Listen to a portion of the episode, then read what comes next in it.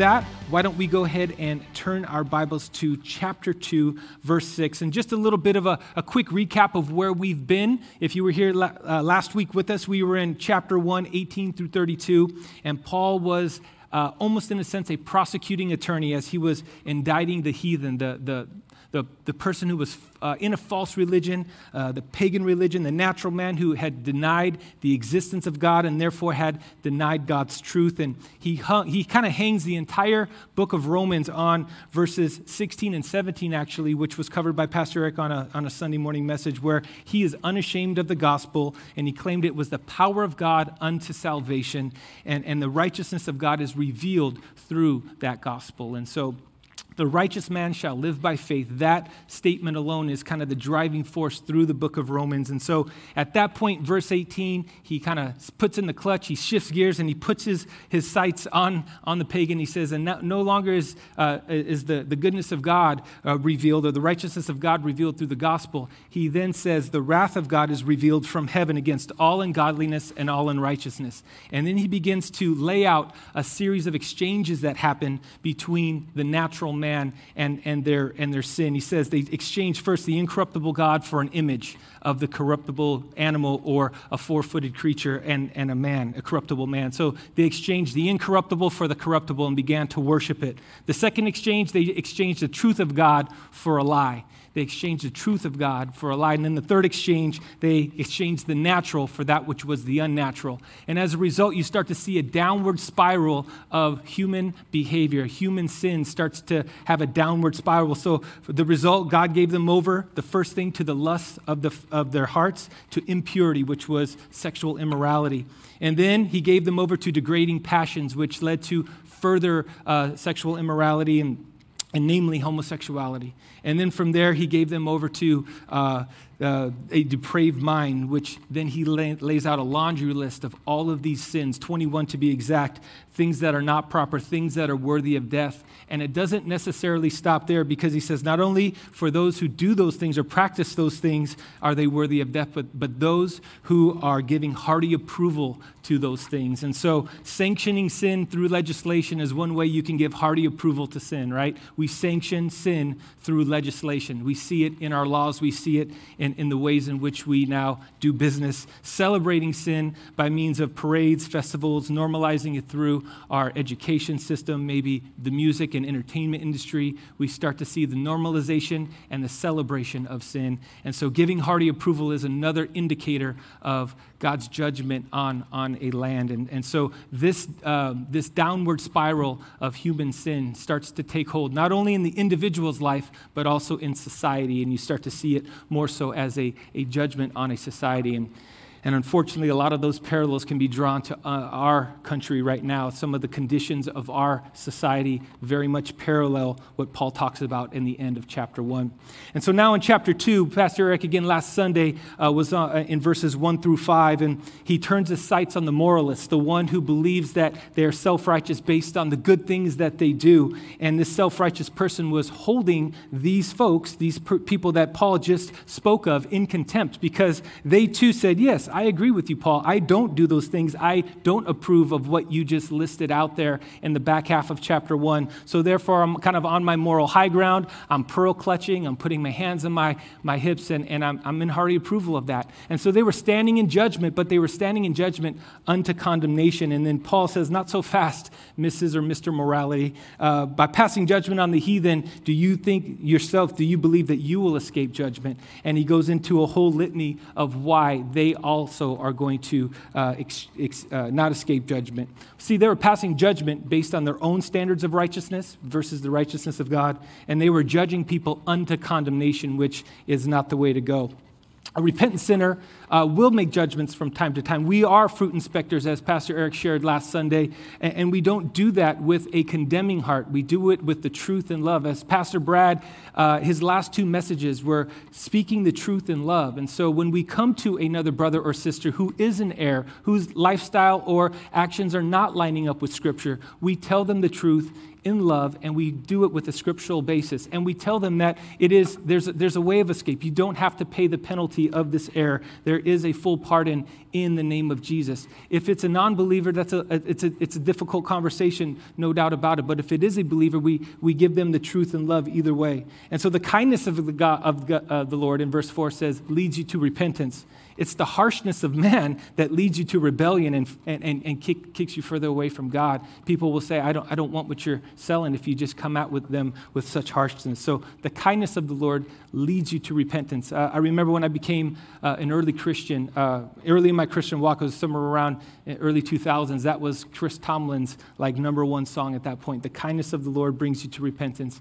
And so that song just so stuck with me. And so when we covered that verse last Sunday, I just had that little bit of reminiscence. So you know, now we're not, again, judging people unto condemnation, but I'm to love my brothers and sisters enough to tell them the truth in love, line it up with Scripture, give them the standard of righteousness that is out of the Bible. So that brings us to uh, uh, verse 5, and, and that Pastor Eric did end in verse 5, but it was kind of mid sentence, so we're going to pick up in verse 5, and we're going to see how far we get tonight. We're going to try to get through verse 23. That's the goal. So verse 5 says, But because of your stubbornness and unrepentant heart, you are storing up wrath for yourself in the day of wrath and revelation of the righteous judgment of God, who will render to each person according to his deeds. And to those who, by perseverance in doing good, seek glory and honor and immorality, eternal life.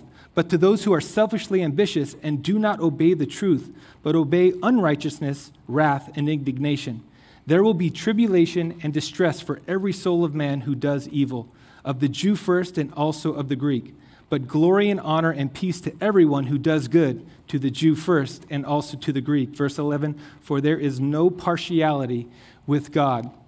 So, Paul again is continuing his train of thought uh, against the person who is the self righteous, the moralist, the one who uh, hypocritical in a sense of thinking that they are better than simply because they are doing good. So, verses 511, Paul is bluntly pointing out to the moralist as if to wake them up from their lethargic self deception. He says, Your stubbornness and unrepentant heart is inviting God's wrath and God's retribution. The word stubborn can mean obstinate. It, it's a refusal to change one's position no matter how much information is given to them. No matter how much you try to persuade them and try to talk to them, they're obstinate, they're stubborn, they will not come off of that position for nothing. They have dug their heels in. And then the person that has the unrepentant heart, if you notice, it is a heart issue. It is a hardened heart towards the things of God. So everyone has an account with God you have this account, and, and we're storing up wrath in this sense. He's saying you're storing up wrath if you believe that you are going to escape judgment. And so I believe there's three types of accounts with God right now. And, and one is the first account is having an outstanding balance. All of the sins that I've ever committed without coming to Christ, all of those sins are on a balance sheet and they're starting to rack up the surcharges, the interest, all of the things that can make that account continue to increase. I'm in the red, so to speak. I am negative in that account. I'm in, I'm in major debt, and there is no way that I can pay off that debt. So I have a huge outstanding balance. I believe there's somebody that uh, uh, then can zero out their balance. You have a zero balance with the Lord, and that is the person who confesses and repents of their sins and receives forgiveness. Christ wipes away, justifies you from all of your past sins. You've zeroed out your balance. You've paid, uh, you haven't paid your penalty. Christ has paid your penalty, and you've accepted his payment for those, for those uh, sins in the past. And so once that sin issue has been resolved, now we go to verse 7. We go to verse 7 because we start to see that there is a doing of the word that Paul will reiterate throughout these scriptures, throughout this, this portion of scripture. It's not so much as to know what is right or to hear what is right, but to do. And so it says, to those by perseverance in, and this is, I, I circled this and underlined it, doing good, seek for glory and honor and immortality, eternal life. And so those are who are doing good.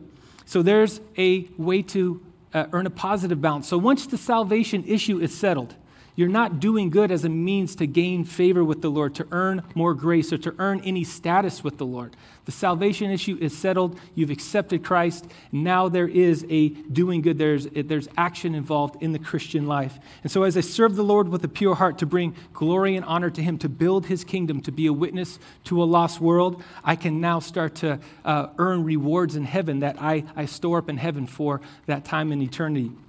And so you can have an outstanding balance where you, your, your, uh, your, your account is building up. Uh, Pastor Eric used a great example where he had that, that uh, jaywalking ticket that went from $200 to $1,200. And if that ticket didn't get re- rectified, didn't get resolved, you could only uh, imagine the penalty that would continue to be uh, increased and, and how that would now be stored up against him. So we have an outstanding balance. You can zero out your balance by coming to Christ, and then once you do come to Christ, then you can lay up treasures for yourself in heaven. You can have a positive balance. You can be in the black, so to speak, when, when you're talking about accounting.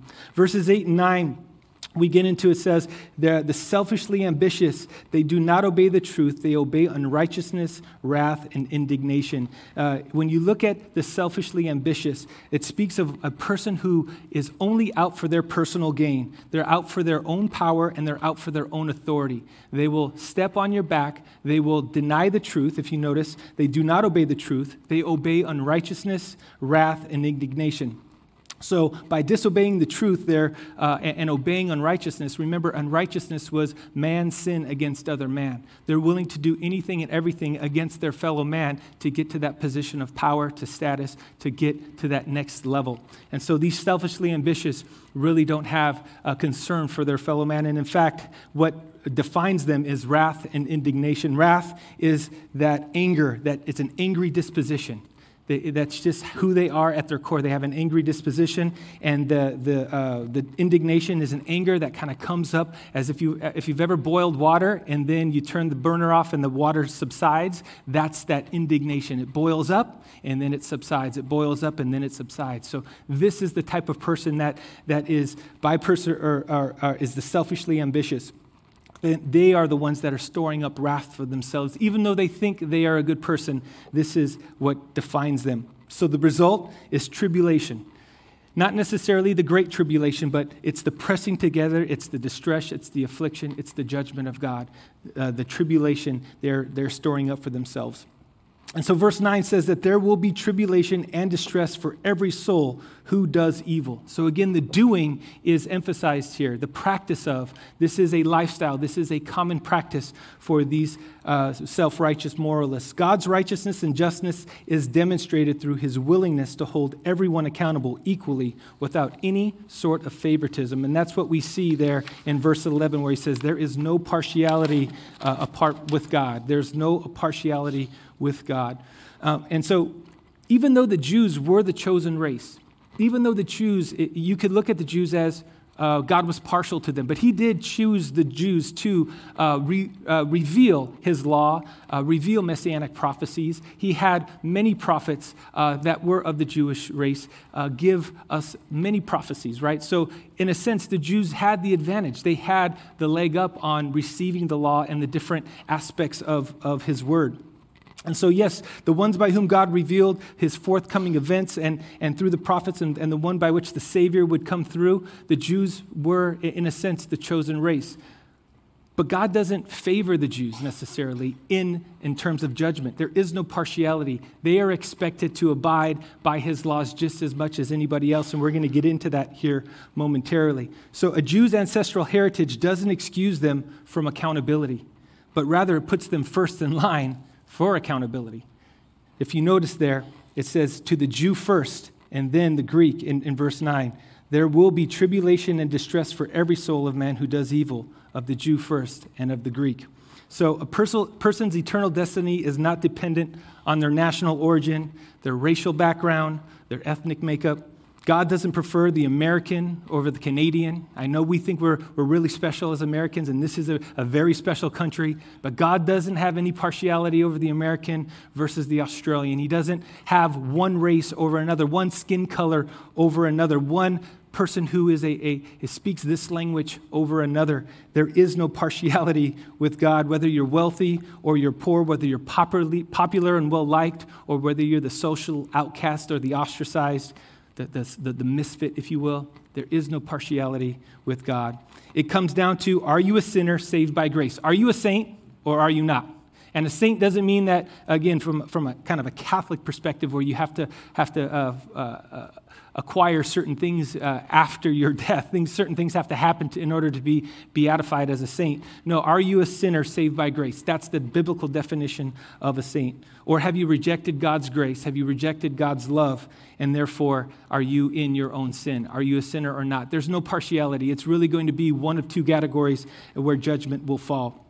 And so, verse 10, but glory and honor and peace to everyone who does good. Again, emphasizing that does. And, and we see that time and time in, in, in Scripture again the, the faith and, and, and your trust in the Lord, and then the doing of that. So it's an outward expression, it's an outward representation of what has occurred inside. If I have a profession of faith in Christ, there should be such an appreciation. We had this discussion uh, Monday morning when we were going through James, and I do have a couple scripture references with, uh, that refer to James. But we were we were talking about when, when you get into that place of the Lord if it, and you realize and you come to that understanding of what He's done for you, just how the great lengths He went to love you, to save you, and, and, and how much you've been forgiven there can't help but to be a response to, now what can I do to serve you? What can I do for you, Lord?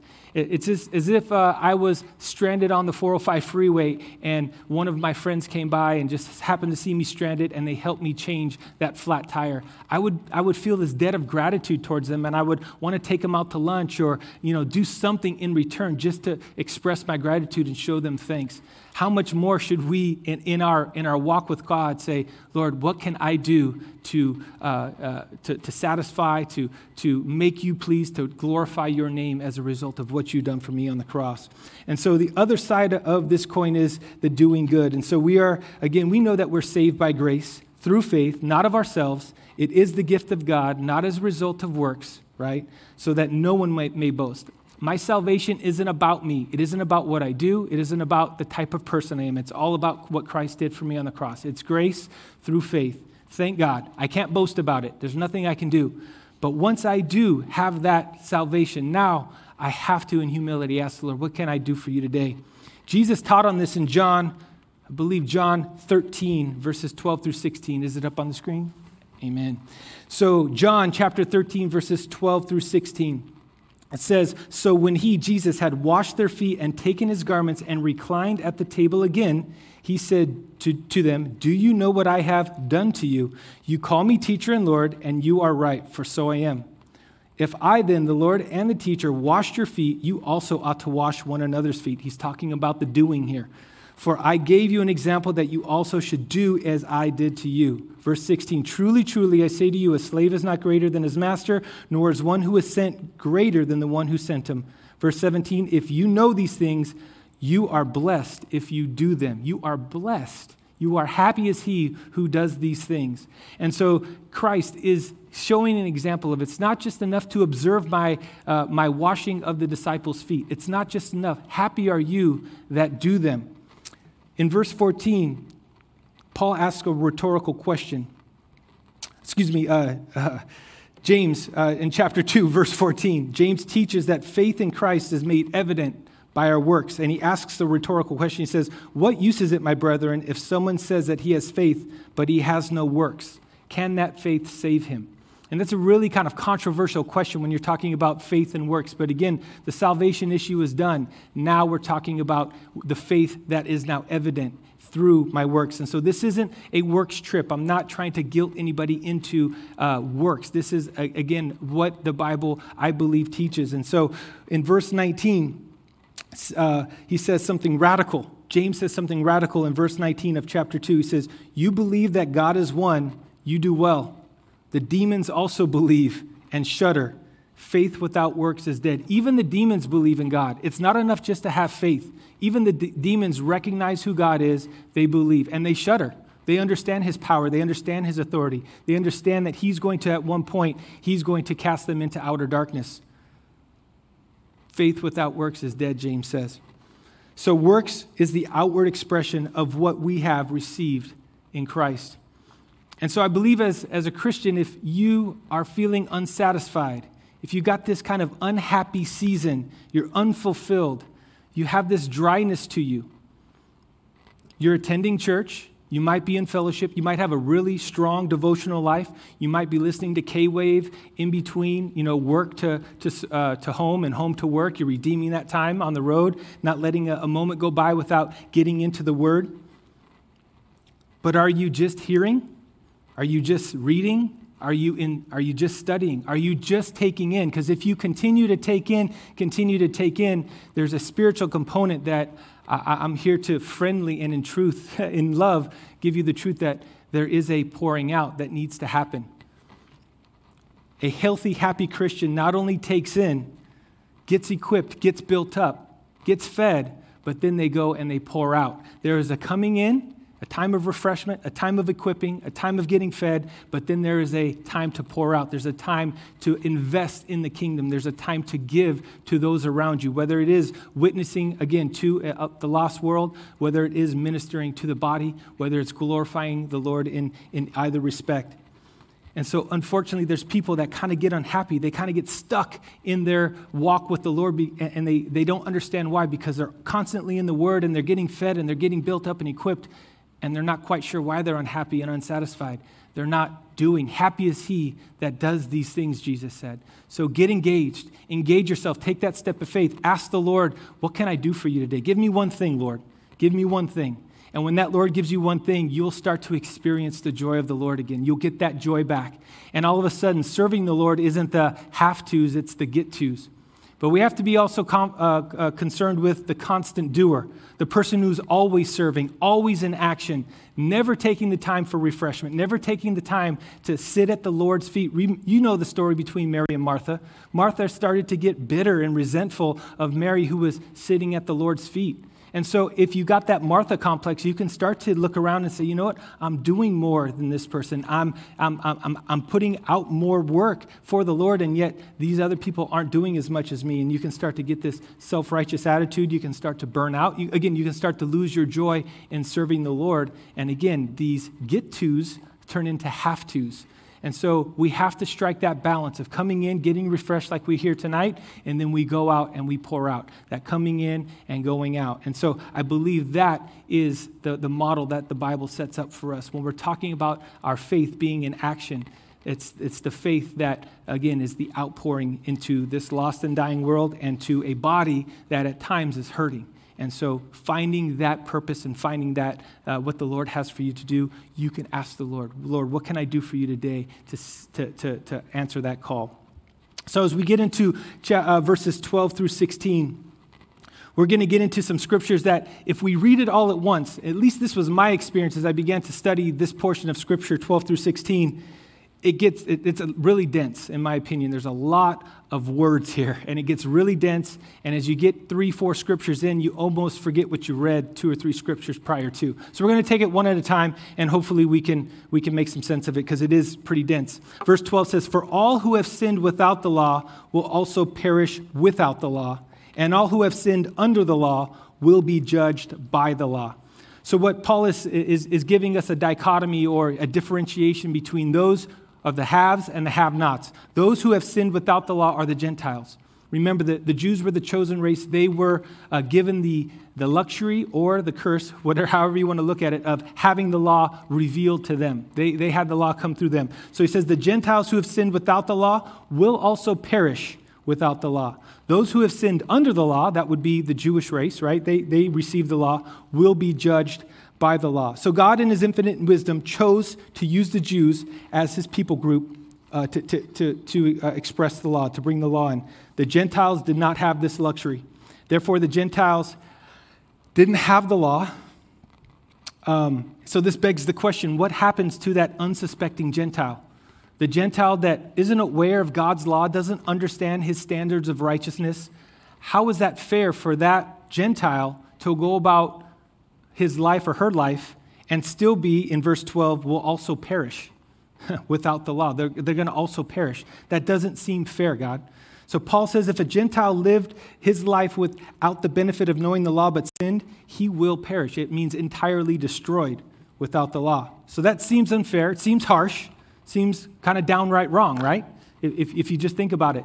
So I would ask you if, if you agree with that, if it seems unjust, if it seems wrong, I would ask you, where do you think that feeling came from? That feeling of, that's not right, that's unjust. Where do you think that feeling came from? that notion of fairness, of right or wrong, that's kind of almost embedded within you, where do you think that particular feeling or that notion came from? And I would argue, and we'll see here in a moment, it's embedded within your heart. It was encoded into your heart through the Lord. It's called your conscience. We'll get there here in a second. So, verse 13, so it says, For if for it is not the hearers of the law who are just, but God, just before God, but the doers of the law will be justified. So again, Paul emphasized the doers of the law. So again, the, the Jews had the benefit of having the law. It wasn't enough just to be in the presence of it and to hear it, it wasn't enough just to study it. They had to abide by it. They had to apply it into their lives. There had to be some physical outpouring of that law. There had to be some recognition by those around to say, yes, even though you are Jewish, there should be some, uh, there should be some practice of that law that I see from, from the outside looking in. So again, having the, having the law would be no benefit if that person didn't have the law and in fact just disregarded it and put it off to the side. That's what Paul is saying.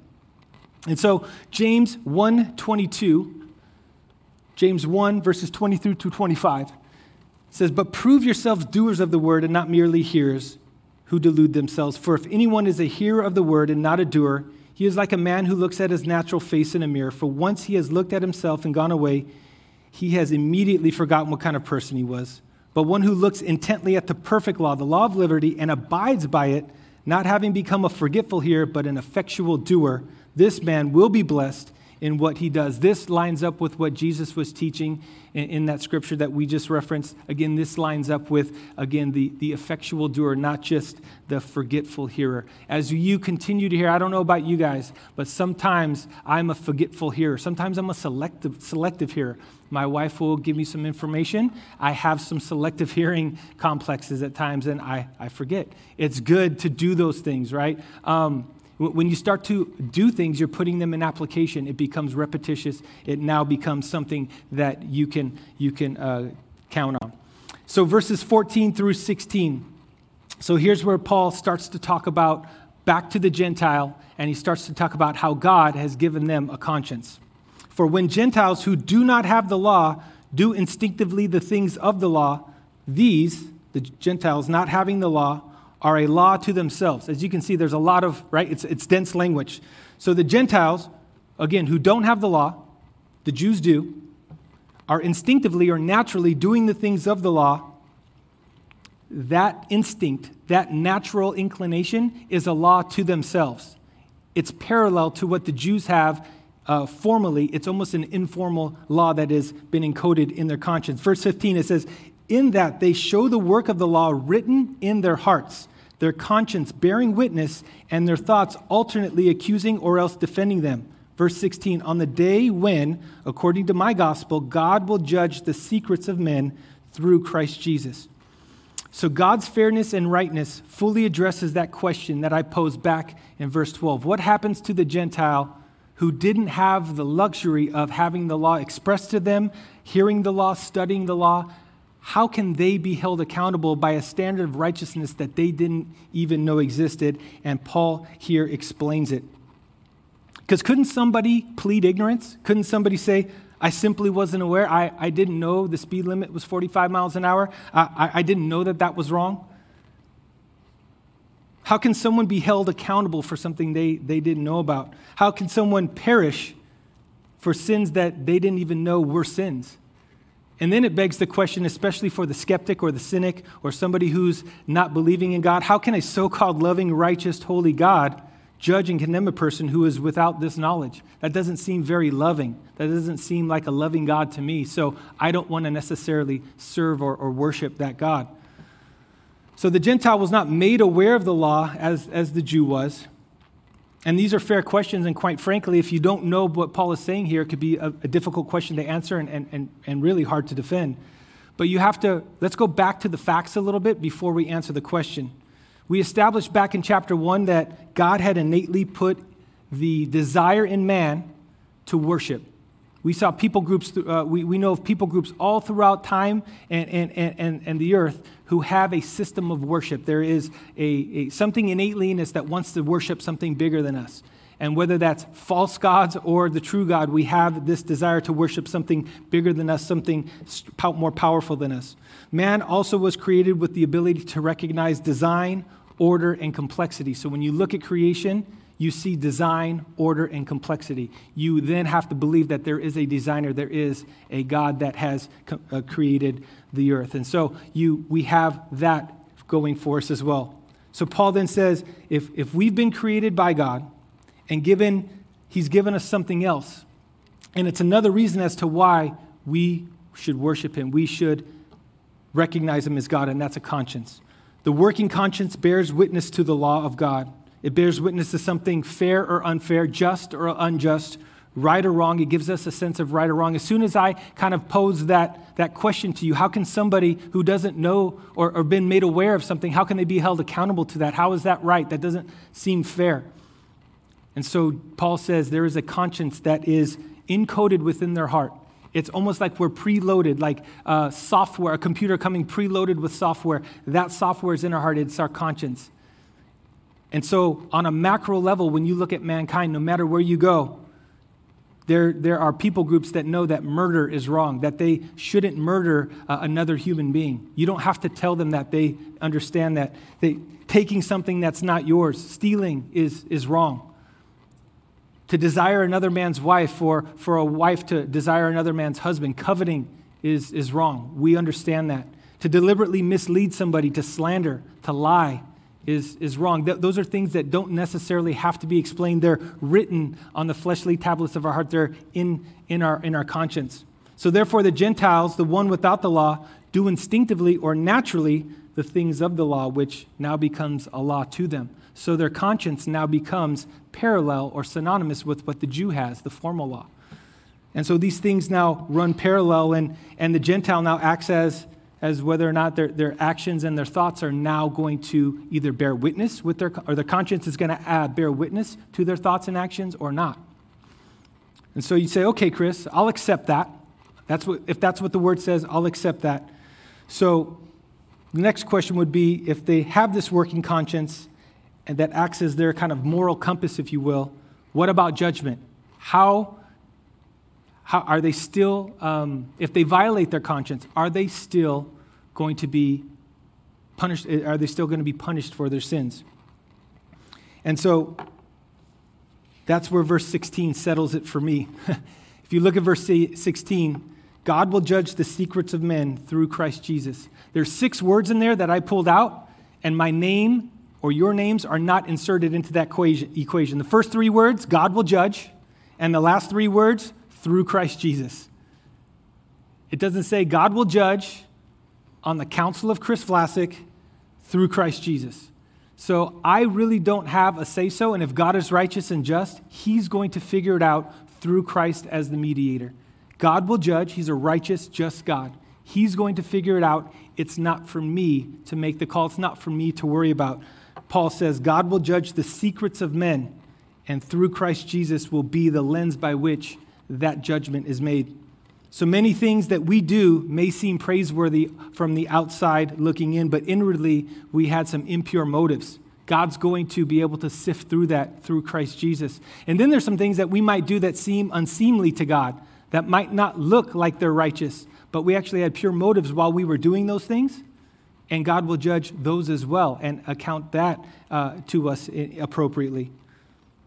So, six words within verse 16 God will judge through Christ Jesus. And again, I'm not in that equation, so I have to allow God to be who He is, to give Him the authority that He is due. He's sovereign, He's righteous, He's just. He will be the, the ultimate arbiter in those situations. And so, really, the Gentile is without excuse. The Gentile can't plead ignorance, just now like the Jew can't plead ignorance. The Jew has the law. They're without, they're without excuse. The Gentile now is without excuse as well. God will say, I have put an, a conscience within you. And uh, that conscience was your moral compass. That was what you needed to abide by when you were making decisions in your life. So the Jew is without excuse. He can't shield himself behind his privileged status of being in the chosen race, and so is now the Gentile. So if a man willfully disregards, one little uh, added piece on the conscience, if a man continues to willfully disregard the truth, 1 Timothy 4 2 says, he will sear his own conscience as with a branding iron. So even though Paul was speaking to Timothy about false teachers, I believe the spiritual principle is if you continue to uh, go against truth, if you continue to deny truth, and, and, and you are uh, denying your conscience, you are going to sear it as with a branding iron. I don't know if you've ever seen a cow with a uh, seared with a branding iron. There's that skin will never be the same. It's numb, it's dull, it has no feeling, and it is forever scarred. And so when we continue to go against our conscience, that, that moral compass, that natural man will, uh, at that point, sear their conscience and, and, and not have the ability to discern right or wrong anymore. They, again, they will go down the wrong road. So, as we get to the last portion of Scripture here, verses 17 through 24, Paul's going to get into the specific guilt of the hypocrite, of the moralist.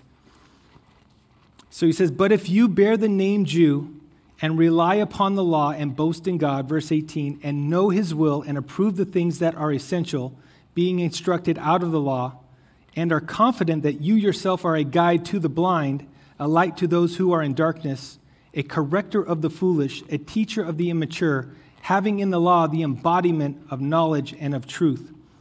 So again, we have to picture we have to picture Paul right now. If we could make this a courtroom, Paul would be the prosecuting attorney, and he's going to put up a Jew on the, on the witness stand.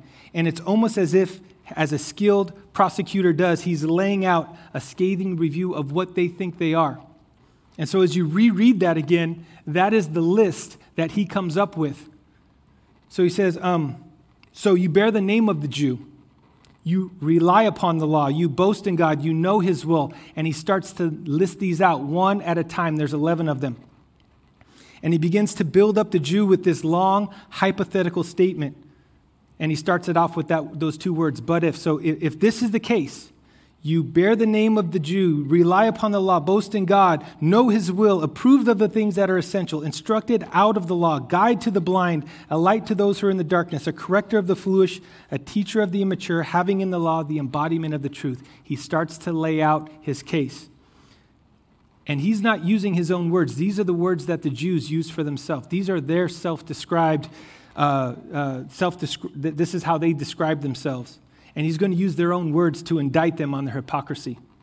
So you can envision Paul, uh, indeed, as an attorney, placing the Jew, this self proclaimed uh, follower of the law, on the stand. And now Paul is going to ask a series of rhetorical questions, five questions to be exact, in verses 21 through 23.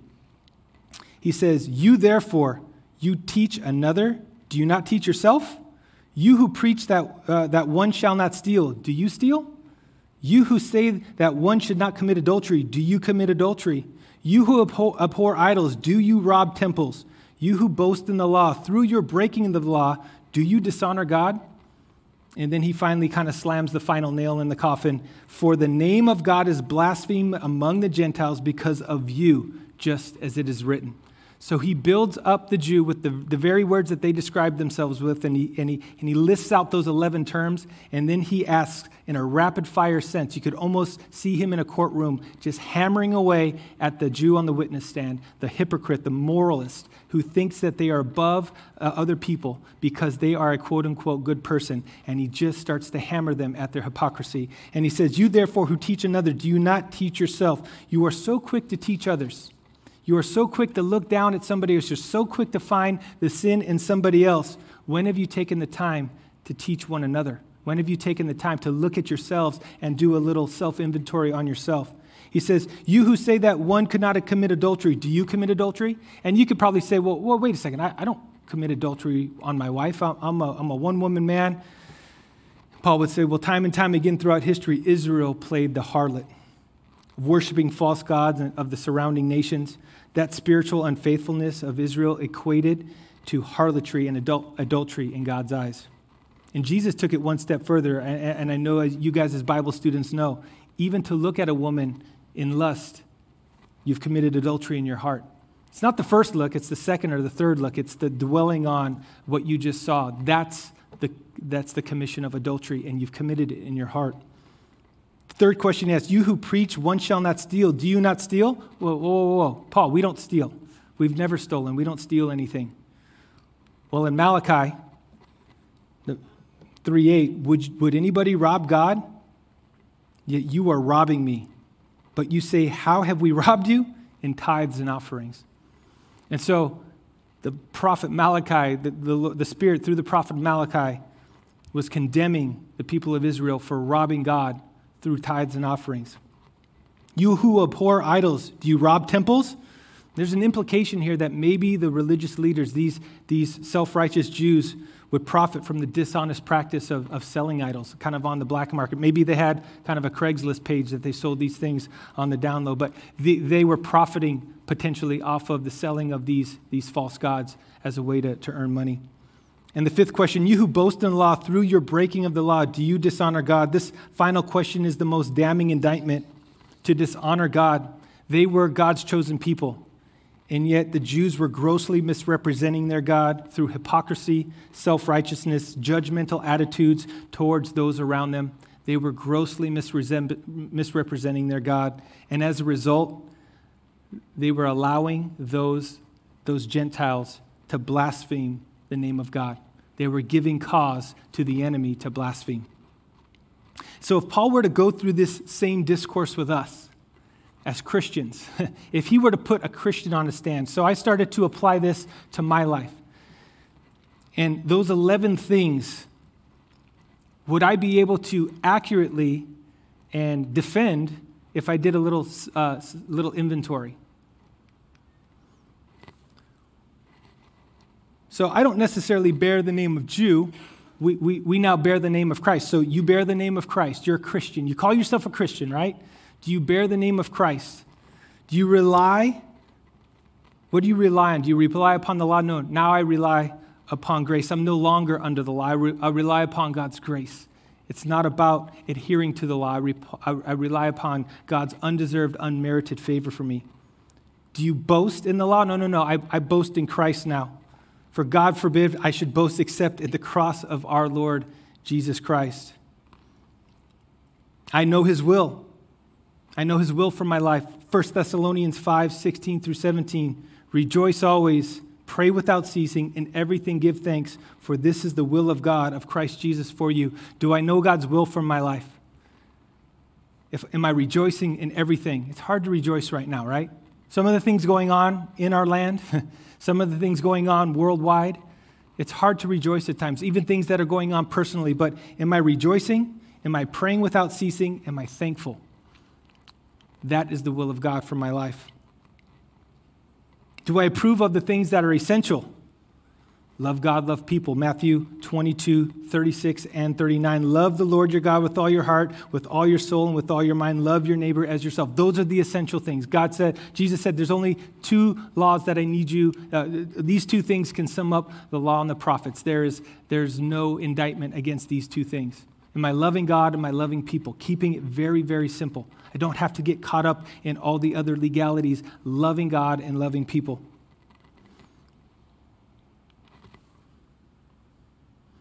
Are you instructed out of the law? Jesus said uh, in 14, John 14, 26, but the Helper, the Holy Spirit, whom the Father will send in my name, he will teach you all things and remind you of all that I said to you. So I'm not necessarily instructed out of the law. I'm instructed by the Holy Spirit. He will teach me as I get into the Word. He will be the teacher of all things. Are you a guide to the blind? Jesus said in John 9:39, "For judgment I came into this world, so that those who do not see may see, and that those who see may become blind." I seek after the Lord, and the things that I didn't see at one point, they now become clear to me. I now have spiritual discernment. I can recognize good and evil. I can recognize when something doesn't quite line up with Scripture. I now have spiritual discernment. But those who claim to see, claim to have all the knowledge, professing to be wise, they become fools. They're actually blinded. They become blind. Are you a light to those in the darkness? Jesus said in Matthew 5:16, "Let your light shine before men in such a way that they may see your good works and glorify your Father who is in heaven." Am I letting my light shine out to my community, to my family, to those who I work with, to those who I come in contact with at the gas station or the store? Am I letting my light shine? And in, in so doing, I have to be connected and abiding with the Lord. And finally, the last three are you a corrector of the foolish? Well, I would have to say I am foolish. for the word of God, excuse me, for the word of the cross is foolish to those who are perishing.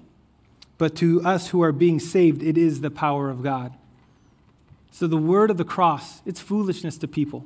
And at times when you try to share the gospel, it's going to seem like foolishness to somebody, and they may reject you, they may ridicule you, they may even call you a name or two and, and objectify you in that way. But it is a foolishness, and at that point, that person, unfortunately, is what Paul is saying here in 1 Corinthians. They're perishing. They're on the wrong path. They're, they're in the wrong boat. But to us who are being saved, it is the power of God. Foolishness of the cross, it is the power of God. Am I the teacher of the immature? In Hebrews 5:14 the writer says, "But solid food is for the mature, who because of practice have their senses trained to discern good and evil." And so that solid food, the, the meat of the word, not just getting the milk, but getting into the meat of the word, really digging in, really trying to understand the scriptures and see how they can apply to my life. I'm getting trained to discern good and evil once again. I'm starting to understand what good is, what evil is, and it's very, very clear to me. And then finally, having the law, the embodiment of the truth. Well, the embodiment of truth isn't the law. The Word became flesh and dwelt among us, and we saw his glory, glory of the only begotten from the Father, full of grace and truth. The Word of God became flesh, came down to dwell among us, full of grace, full of truth. That's one of the most amazing scriptures, John 1:14. The word became flesh and dwelt among us. And so, as a Christian, I had to really take an inventory on myself. If I was on the witness stand and Paul was hammering on me, would I be able to then take some spiritual inventory of where I'm at and say, yes, I can call myself by the name of my Savior? Bearing that name is a big responsibility. And sometimes I think we maybe, uh, maybe put that off to the side or really don't consider it. You know, back uh, back in my days uh, of playing basketball, we always wanted to represent the program. We always wanted to represent our school, again, something bigger than ourselves. So it was that name across the chest, the not on the back kind of a thing. But when we bear the name of Christ, when we go out into the world, we are a reflection, a representation of Him, and we should accurately be a representation of Him in that way.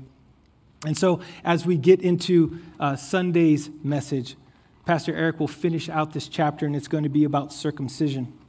And so, as I kind of laid out some heavy stuff tonight, I thought about the priest, the pastor, and the rabbi. And they were going to convert a grizzly bear. and the priest went first, and he shared the sacrament of communion and came back and really didn't say much, didn't have a, a lot of luck. And then the pastor, he said, Well, I'm going to lay hands on, on this this grizzly bear, pray for him, share the grace of God, the goodness of God. And he's, as he came back, didn't really have a lot of success. And then the rabbi came back and he's bloodied and beaten up and t- clothes are torn. He's just in really bad shape. He can barely talk. And the priest and the pastor go, What happened? And the rabbi says, Well, maybe I shouldn't have started with circumcision. so, anyway, just thought I'd end on a lighter note tonight. But Sunday, Sunday will be about circumcision, and Pastor Eric will take that on, thankfully. So let's go ahead and pray. Heavenly Father, we thank you for your word. Your word is truth, your word is final. Uh, it is the final authority in our lives. And we trust, Lord, that you are a righteous judge. And you indeed will judge the secrets of men you will see the intents of the heart. The things done in darkness will come to light, and you will do all of that through the lens of Christ Jesus. And Lord, as we see things in our world right now that are unjust, that are not right, it can build frustration, it can build anger, it can build resentment, it can cause division, And Lord, quite frankly, we can misrepresent you and blow our witness. And so, Lord, I pray now, as bearers of your name, Lord, that we would bear your name appropriately, fittingly. Lord, that we would not only bear your name fittingly, but we would bring honor and glory to your name in every situation, in every conversation, in every form of adversity, trial, tribulation. Lord, we would bring glory to your name. We would not be ashamed of the gospel, as Paul said, for it is the power of God unto salvation. Help us to shine brighter now than ever. This work, world is quickly passing away, it is growing darker by the day. And therefore, Lord, we know that you are coming and you're coming soon. And we pray, Lord, that it could be even tomorrow that you call your church home, you call your bride home. The word imminent means that there's nothing that precedes that calling of us home. And so we want to be a church ready for you. We want to be a bride that is ready for you.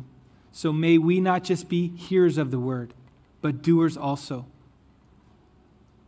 During these times of refreshment and equipping, Lord, may it not stop there. May we ask you this week, the rest of this week, what can we do for you, Lord? For we have nothing fitting to bring a king such as yourself, but we offer ourselves as a living sacrifice. We want to take up our cross, follow after you, follow after your words that blessed is he who does these things. And we know, Lord, that once we start engaging ourselves in that Christian walk, there's nothing else that satisfies. There's nothing else that gives us that high of serving you, that spiritual high. It is such a blessing. So, Lord, encourage your people, strengthen them, embolden them to live a life that reflects you, that honors you, that shines your light in a dark, dark world. In Jesus' name, let's worship.